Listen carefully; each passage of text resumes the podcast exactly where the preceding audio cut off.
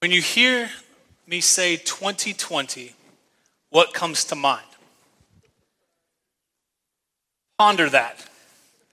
When I say 2020, what comes to mind?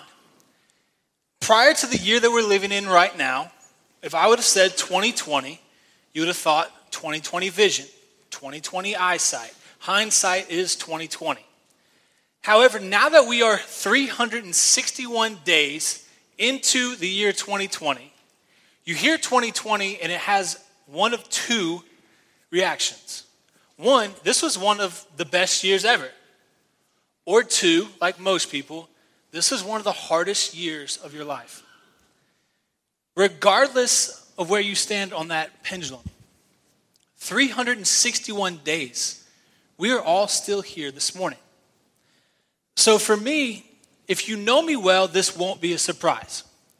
If you don't know me well beyond the title of student pastor, this will be a shock to you.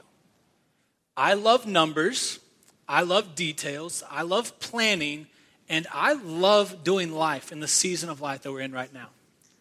For me, I like to plan ahead. So for me, going into 2020, I had everything that we were going to do in ministry on paper in October of 2019 all my events, all my lessons, all of our series, everything was on paper in October of 2019. I was ready to go. I look on that paper in January of 2020, we had Passion with our college students down in Georgia. Also on paper, we had Crossroads Winter Conference with all of our middle school and high school students in Gatlinburg, Tennessee. And yet, it was all of these situations that I had planned that actually went according to plan. And yet, February comes and goes according to plan.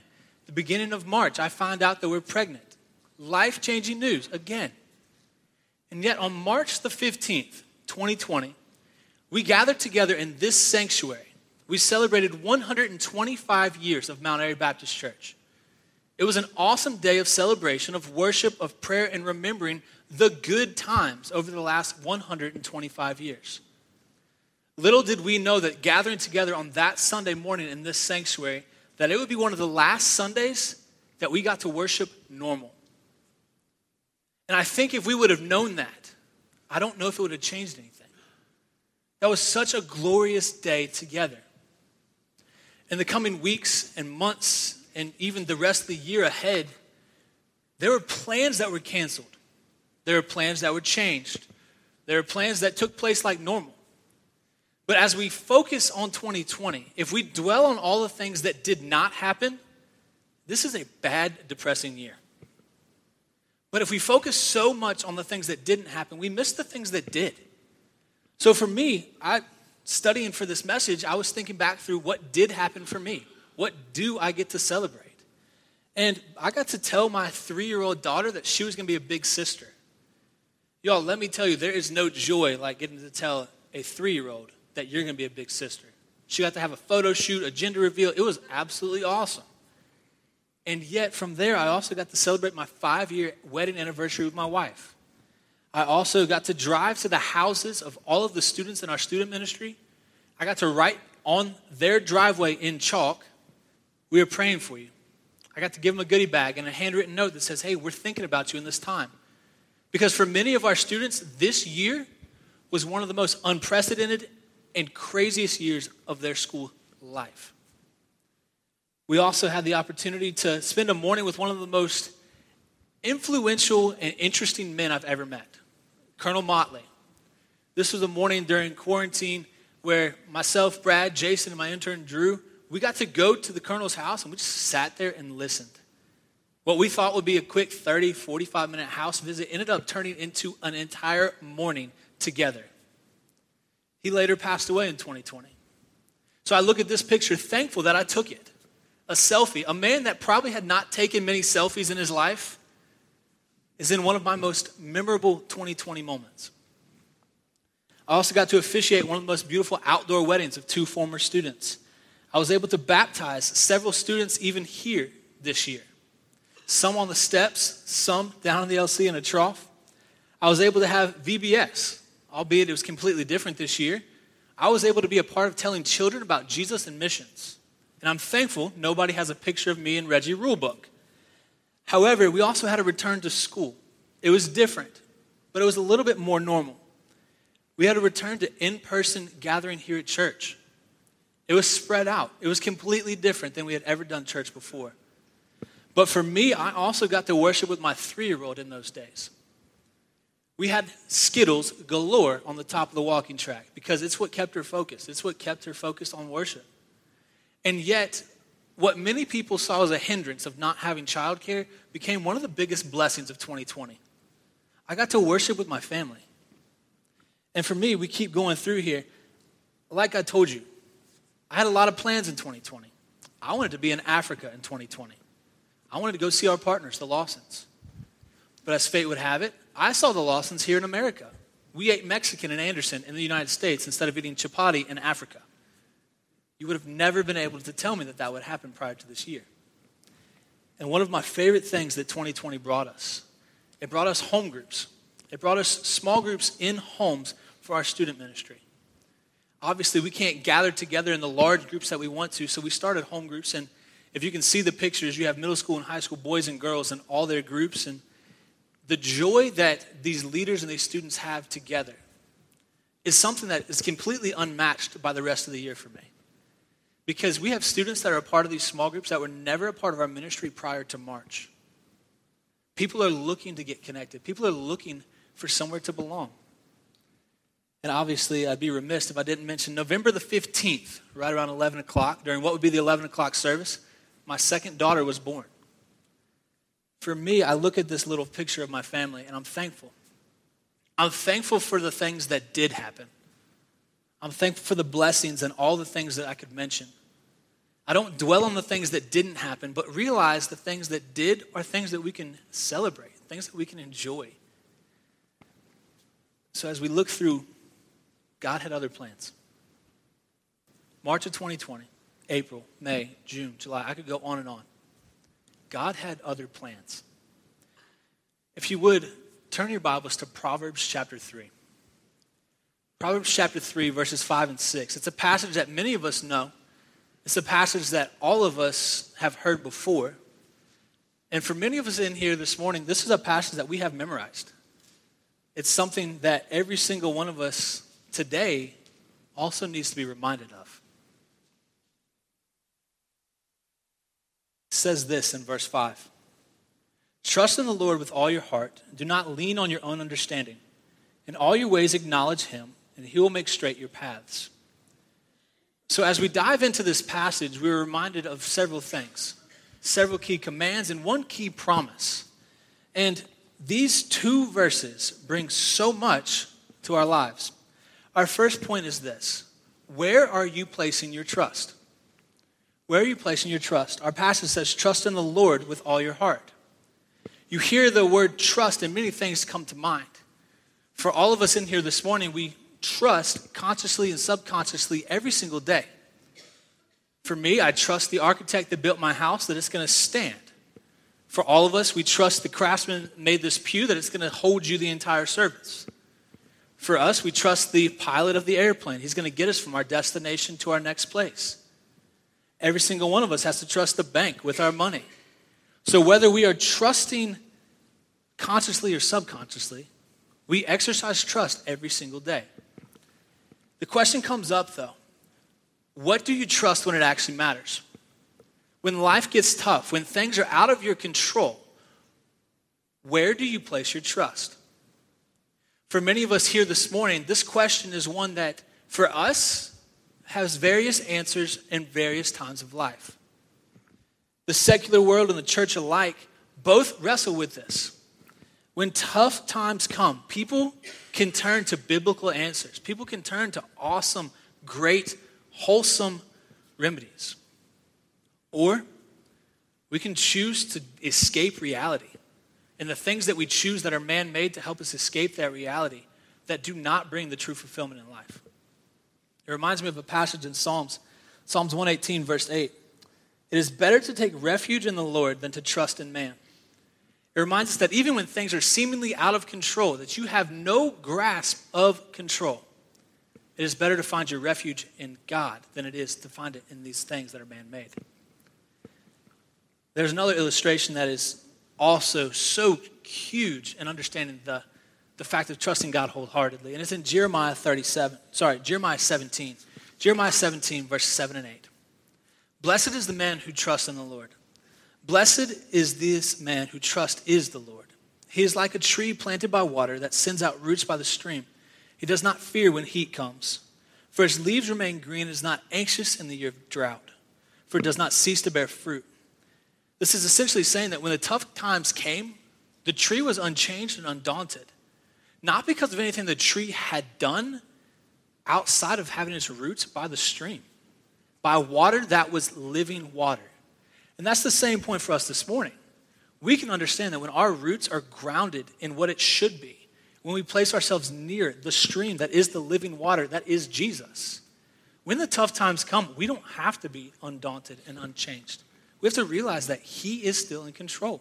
He had this whole thing planned out. That leads us to our second thing. We don't know everything. This is one that working with teenagers and, and having a three year old, I get to see all the time. We don't know everything. Even me, I'm almost 30, I don't know everything.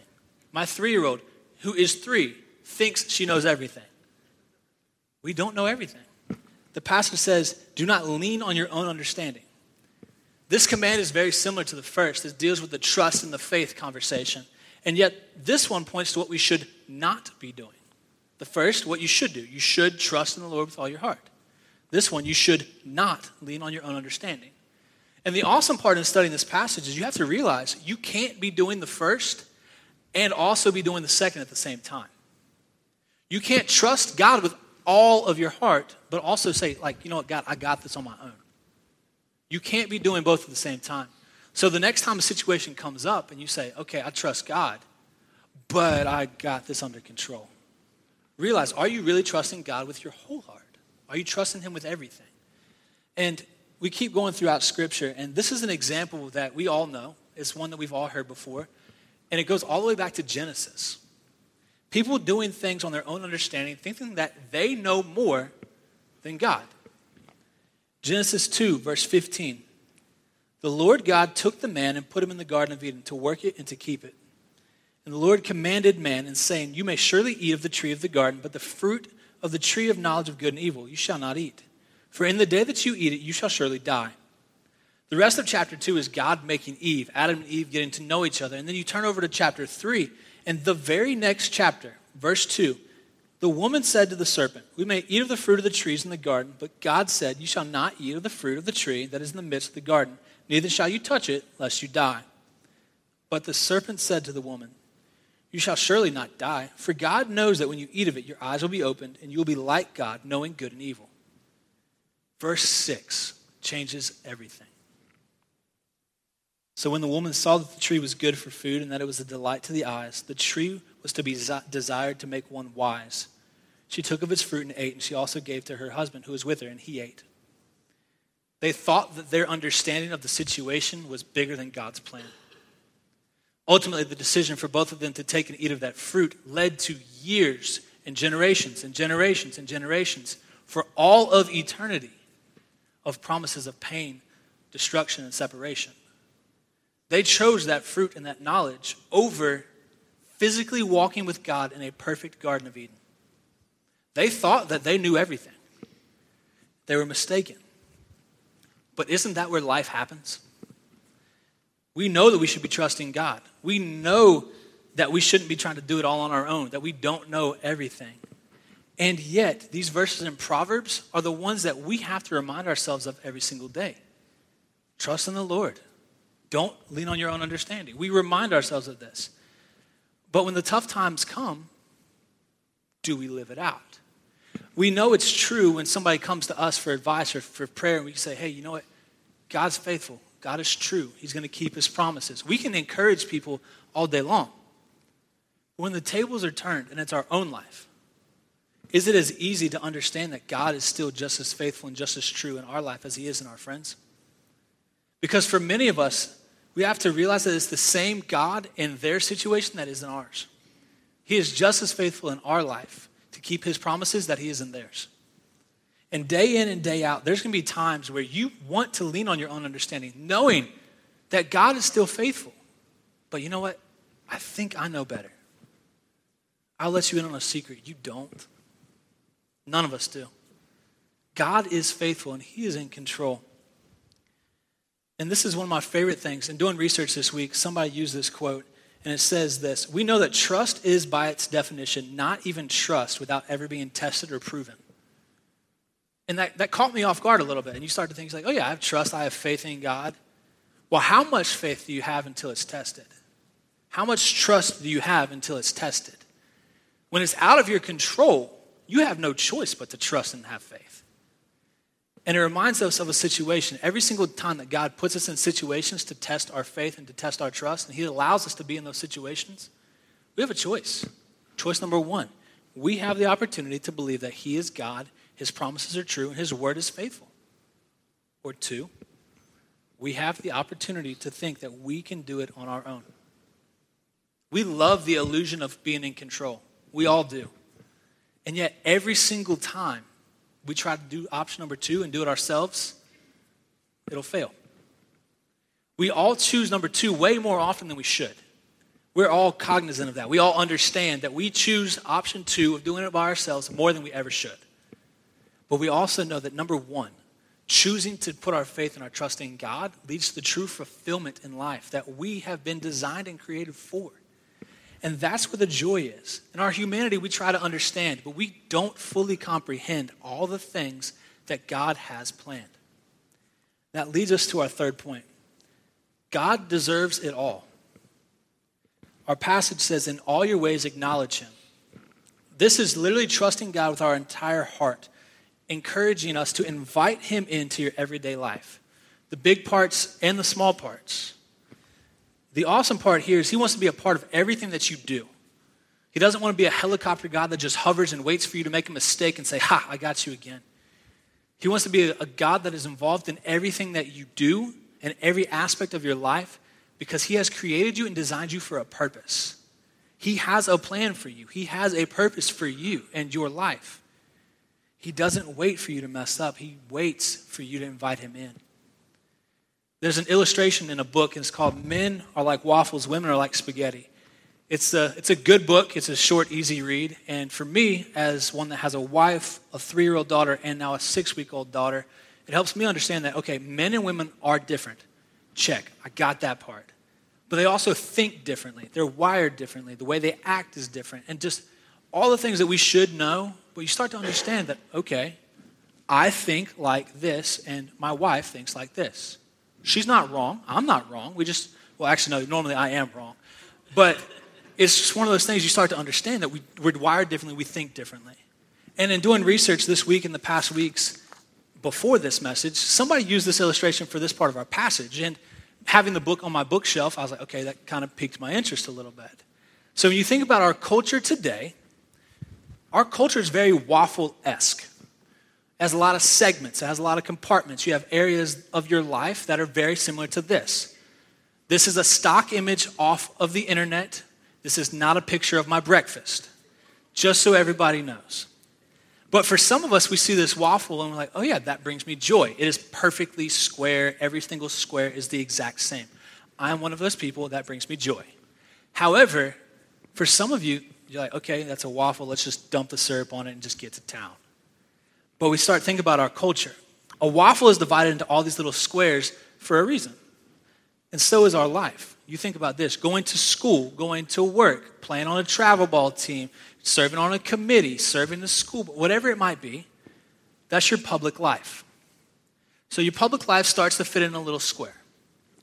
Well, you add a few more compartments your favorite TV show, your favorite music, your favorite football teams, your favorite college team.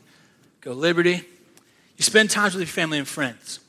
They know a little bit more about you, but not everybody knows this part. That's your private life. Another segment. We add in going to church, serving at church, activities at church. We call this your church self. And then the final little section here your thought life, how you spend your quietest moments when no one else is around, how we escape our reality, how we care or don't care for our body. This is our inner self. And as you start to look at the waffle, you start to look at the segments, you start to see that everything is starting to break out and they're separate from one another. But the question is this why is our culture designed this way? Did God make it this way, or have we, as a sinful culture, created this? And I'm here to tell you that this is so embedded in our culture that we believe that this is the way that God intended it to be. And it's not. This isn't how God designed it to be. He doesn't want to be a part of just the bottom left church self. He doesn't want to be just a part of the top left public self. Let everybody see this, but that's not what's in private. God wants to be a part of every single part of your life. And that's where the other side of this illustration comes into play the spaghetti. If you love spaghetti, this illustration is perfect for you. If you hate spaghetti, tune me out for 60 seconds. I promise it'll be good after that. Giant heaping plate of spaghetti. You don't know where one noodle ends and one begins. There's sauce all over the place, there's meat, there's noodle. It's just all in there together. And if we took our lives and we put them all together and we mixed them all up, you shook them up and you put them on a plate, instead of being a waffle and you made it more like spaghetti, you start to see how God intended your life to be. God doesn't want to just be a part of one area of your life, He wants to be a part of the whole thing. God doesn't want to be a part of just the good stuff, He wants to be a part of the bad, not just the public stuff, the hidden stuff. Every area of your life, God wants to be involved.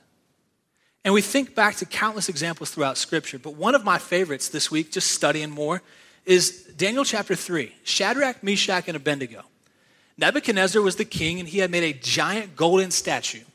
This is a story you've also seen in Veggie Tales. Nebuchadnezzar made a giant chocolate bunny. And regardless of whether it's the chocolate bunny or a golden statue, the choice was the same for our three characters. They had to make this choice. And in verse 16, we see Shadrach, Meshach, and Abednego replied, O Nebuchadnezzar, we do not need to defend ourselves before you. If we are thrown into the blazing furnace, the God whom we serve is able to save us. He will rescue us from your power, your majesty.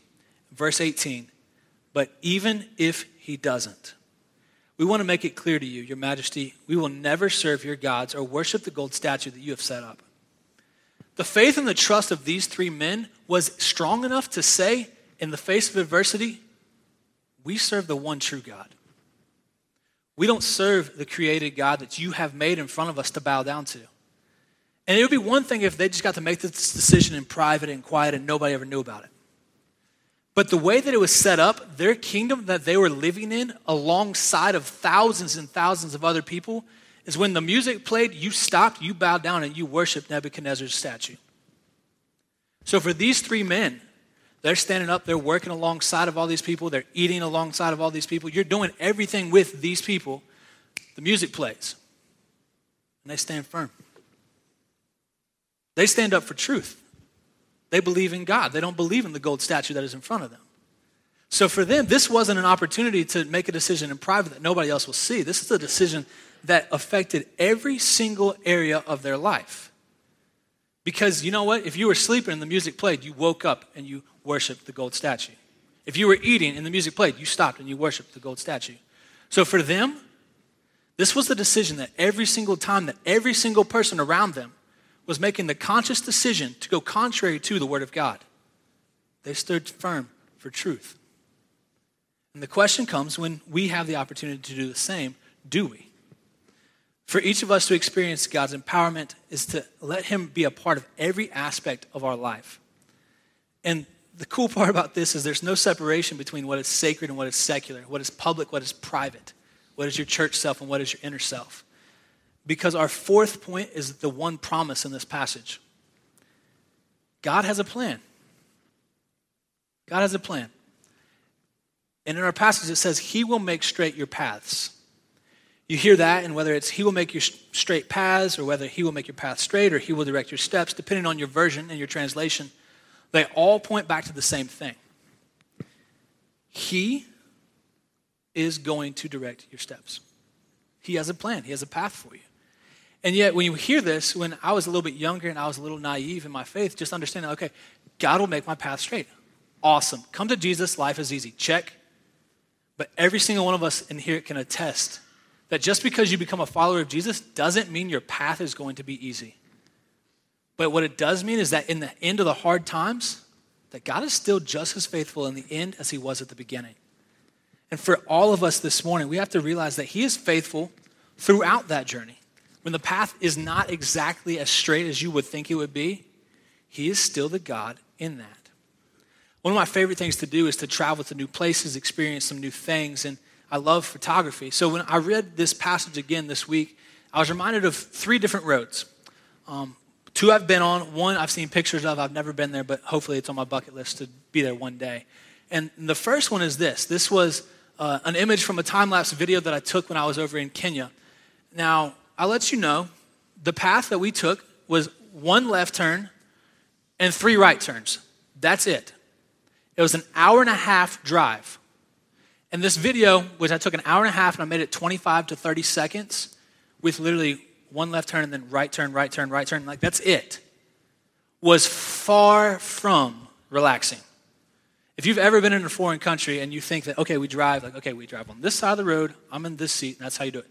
It is the exact opposite. Everything you think of driving in America, it is the opposite. They drive on the other side of the road, the steering wheel's on the other side of the car, they pass each other on, they don't care where the lines are. Like, it's just all over the place. But we knew our starting point, we knew our ending point, and we knew it wasn't a lot of steps to get there. The path was mostly straight. But sometimes it's those one or two little turns in our own life. They're like, oh, that was drastic. That was the same way with there. You're pulling out in front of cars that are zipping by everywhere around. And yet you see the second picture. The second picture is from the dashboard of my vehicle in Estes Park, Colorado. It was the trip of a lifetime. I was there with my wife, my mother and father in law. We were there for 48 hours. That's an interesting story. I'll tell you one time if you want to know. But this picture here is lined with beautiful trees on both sides of the road. The path in front of us is straight as can be for miles and miles and miles in front of us. I'm wearing shorts and a long sleeve t shirt in Colorado in August when this picture was taken. I'll let you in on a secret. It's cold at the top of the mountain. In case you didn't know that, it's cold at the top of the mountain. So for me, I thought I was well prepared at the bottom of this journey. By the time we finish our straight path and start taking a windy path to the top of the mountain, you're at the top of the Rocky Mountains, and it's snowing in August. For those of you that don't know, I was born and raised in Virginia. Now I live in South Carolina. We don't see a ton of snow, and I have never seen snow in August. So for me, my path, I thought I had all of the equipment that I needed.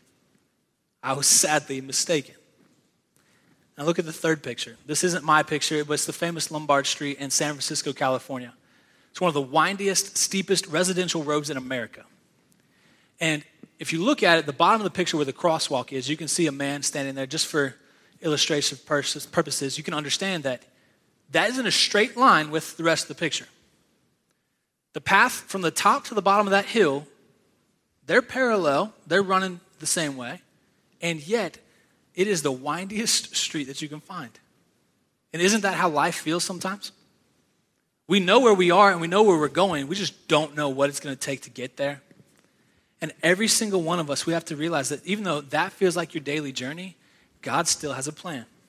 God still is in, in control. Our passage here isn't saying that every step is going to be easy. We know, contrary to that, that our path is not easy. And yet, the biblical character that jumps off the page to me is that of David. And catch me if you've said this this year. This is definitely not how I thought this was going to go. That's a phrase many of us have uttered this year. And if you look at the life of David, you could probably say the same for him.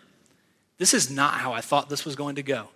David was the anointed king of Israel. He was considered a hero for defeating Goliath. He led countless military campaigns. He had a high position of authority. He even married the king's daughter. He had it all. And yet, Saul's in the equation still. David spends 10 years of his life running and hiding, cave to cave, hiding place to hiding place, knowing that God had a plan. And yet, when he's in a cave, how easy do you think it is to be like, God, where are you?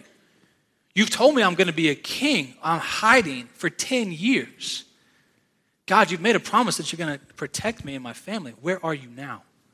God, you made me a promise, and you fill in the blank. Where are you now? God was there the entire time, and God is with us the entire time. David eventually became king, and because of his circumstances, because of his history and his life, he understood how to better be a leader because of it. When somebody came to him and said, Hey, you know what, David, I'm, I'm struggling with this. He's like, Hey, I've been there. He's able to empathize. He's able to say, God was faithful for me, and he'll be faithful for you. And that's the same for us today. Many of us in here will have people that come to us in 2021 saying, Hey, I'm struggling with fill in the blank. And we say, Hey, you know what? I've been there. God is faithful. God is true, and he will keep his promises.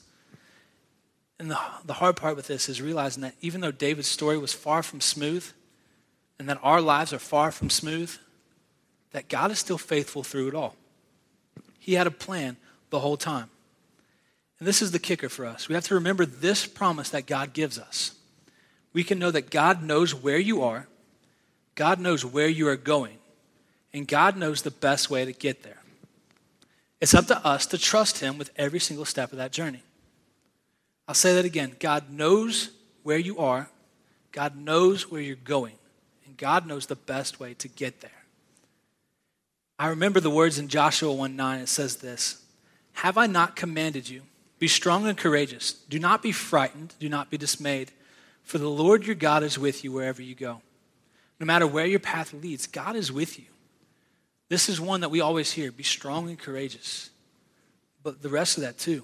For the Lord your God is with you wherever you go. No matter where your path takes you, God is still with you. Just as our passage says, trust in the Lord with all your heart. Do not lean on your own understanding. In all your ways, acknowledge Him, and He will make straight your paths. So when the tough times come, the new year comes, the unexpected come, we have to remember these things we talked about this morning. Where are you placing your trust?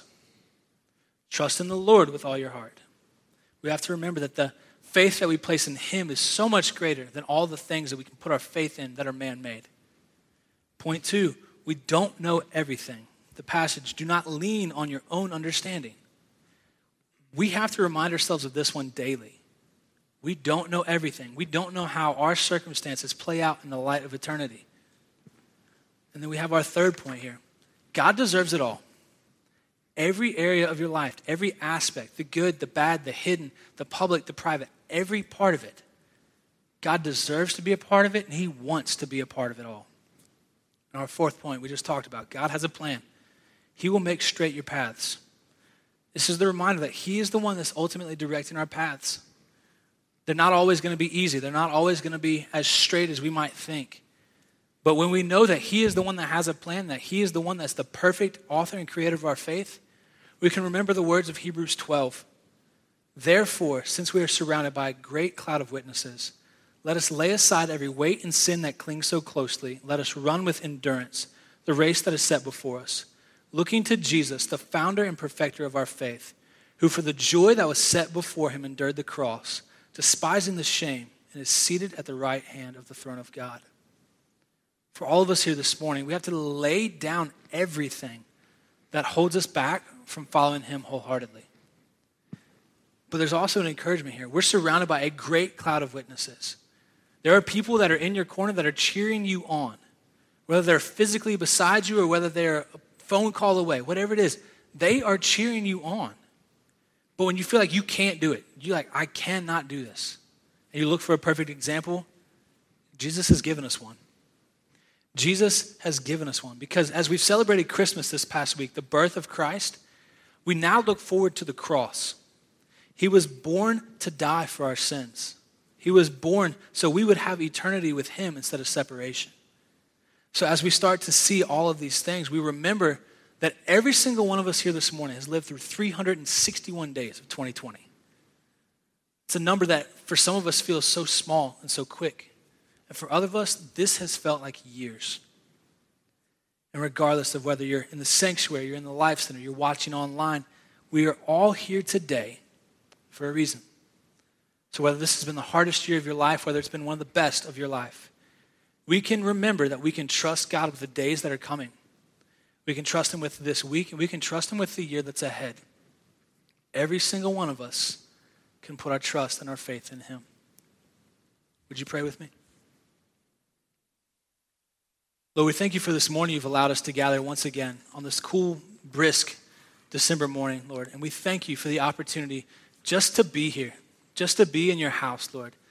We thank you for the opportunity to know that we can trust you, that we can put our faith in you, that you are ultimately the one that has a plan for our life. And all we have to do is put our faith in you. Lord, I thank you for who you are in my life. I thank you for sending your son to be born in that manger, to ultimately die on the cross for our sins. And Lord, I thank you for today. It's your name I pray. Amen.